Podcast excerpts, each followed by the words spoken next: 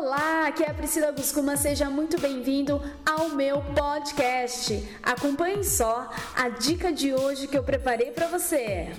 Olá, aqui é a Priscila Guscuma. Deixa eu te fazer uma pergunta.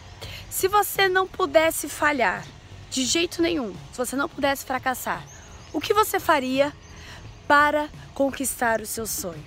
Se de jeito nenhum você pudesse fracassar, o que você usaria das suas forças, dos seus talentos para realizar o que realmente é importante para você?